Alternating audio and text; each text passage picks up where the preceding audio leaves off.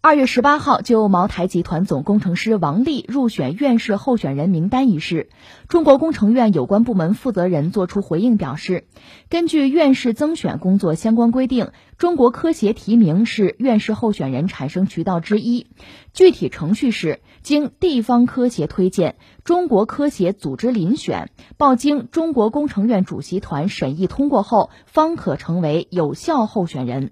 目前，王力尚处于地方科协推荐公示阶段，还不是中国工程院二零二一年院士增选有效候选人。此前，据贵州省科学技术协会消息，二零二一年贵州省推选中国工程院院士候选人评审会二月八号召开，经专家审议，省推选院士候选人工作领导小组审定，拟推选王力等为二零二一年中国工程院院士贵州省候选人。二月十七号，贵州茅台酒股份有限公司公开了这一消息。消息一出，便引发网民们的激烈讨论。不少网友认为，王力科研成果有限，入选院士候选人名不副实。这个事儿是最近大家在热议的一个话题，都在关注嘛。呃，有人简称就是茅台院士啊。这个事儿还没有最终落实。我们现在看到工程院有一个回应哈，我们倒要看这个事情最终是一个什么结果。有人说，重阳你怎么看？我怎么看？你看茅台是好酒，没问题啊。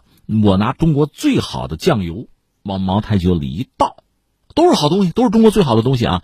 你说它出来的是什么？它会串味儿。对，这就是我的判断。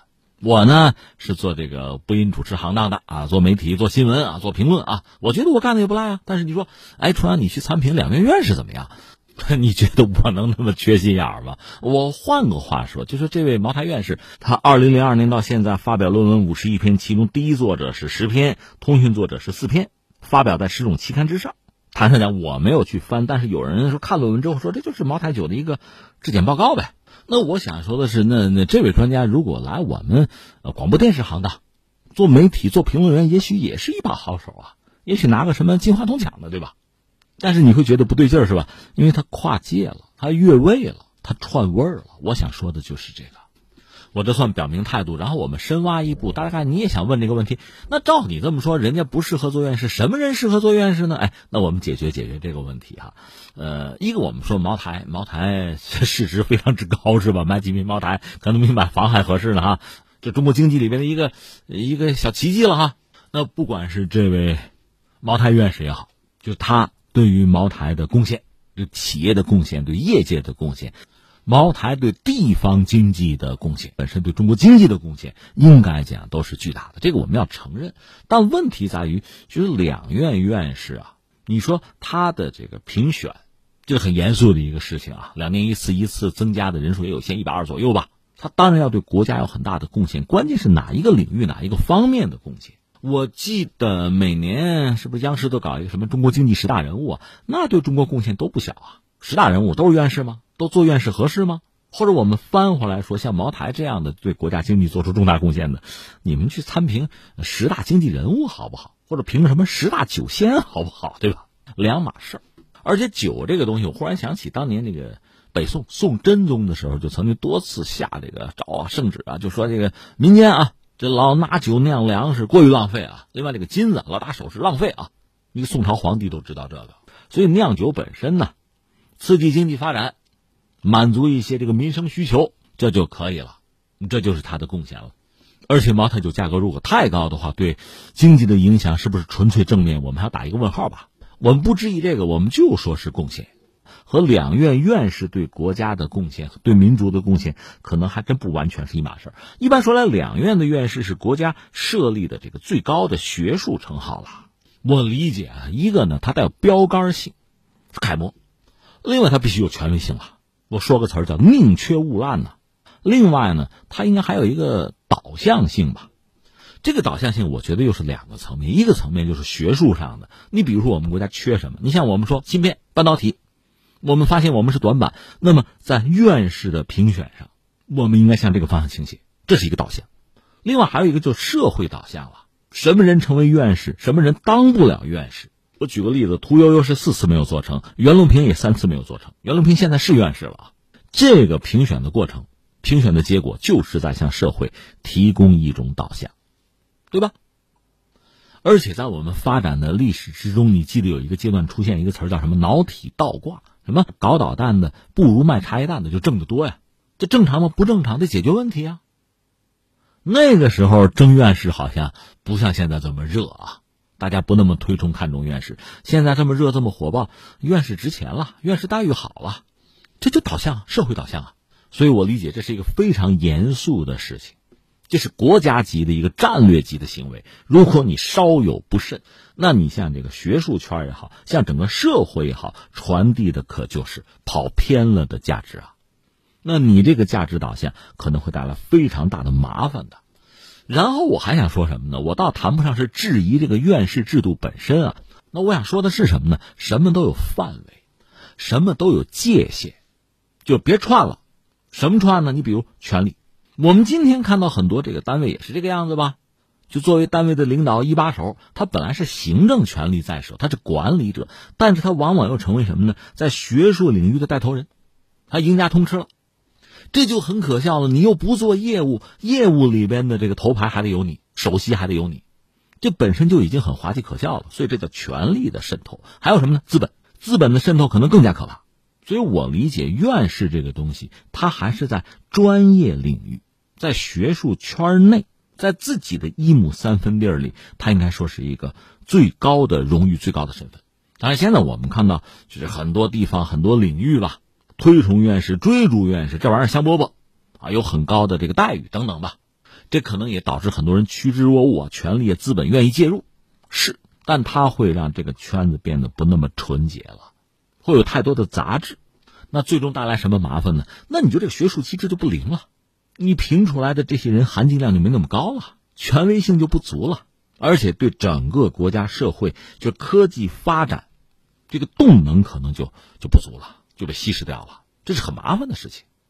这是我们说非学术领域的东西渗透到学术领域啊，在学术领域自身内部也还有一些问题，比如什么学霸学阀之类的，唯我独尊，非我族类，其心必异，还有玩这个的呢。就是搞学术的也不一定纯洁，不一定干净。还有这个问题，这也是我们要通过制度设计把他们剔除出去。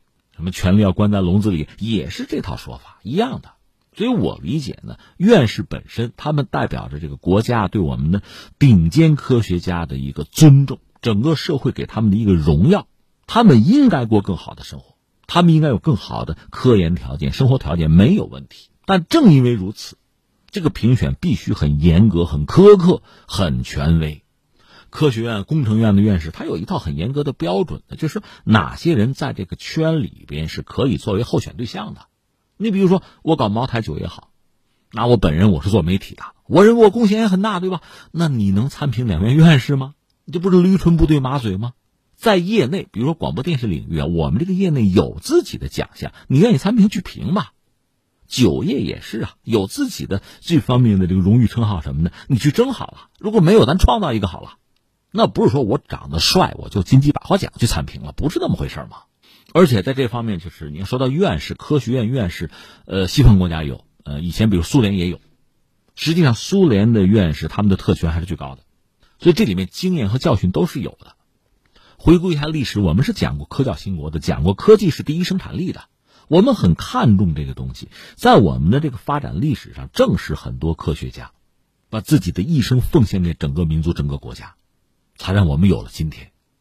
我不是曾经多次吹牛吗？我曾经采访过几位两弹元勋啊，两弹一星功勋科学家呀，他们的那个高风亮节，那对我们常人来讲真的是高山仰止。我去过其中几位家里做采访嘛，真的，我不能说家徒四壁啊，就非常简单的家具，甚至还不如我们就是一个中产家里边啊，这个布置陈设那么讲究，都是非常随意的。我说实话，你给他钱，他有空花吗？人家的时间，人家这个人生用在哪儿？我们想是可以想到的，那真的是很让人尊重的。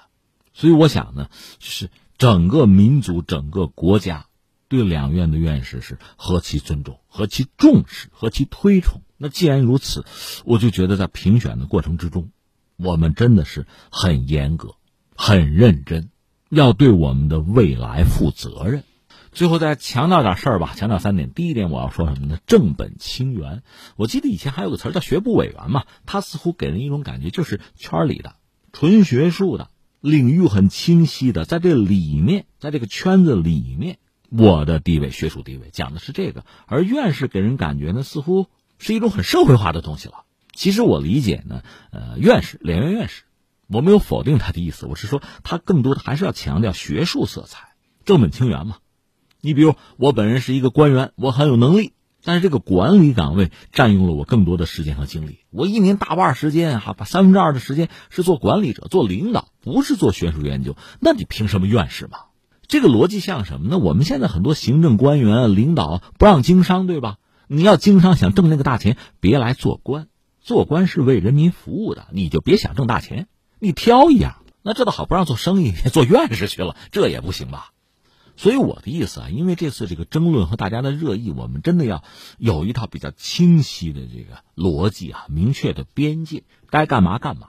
想做行政、做官可以，想做业务行，做商人好，别赢家通吃，别脚踩两只船，这应该成为一个规矩，各行各业都有的规矩。这是一个。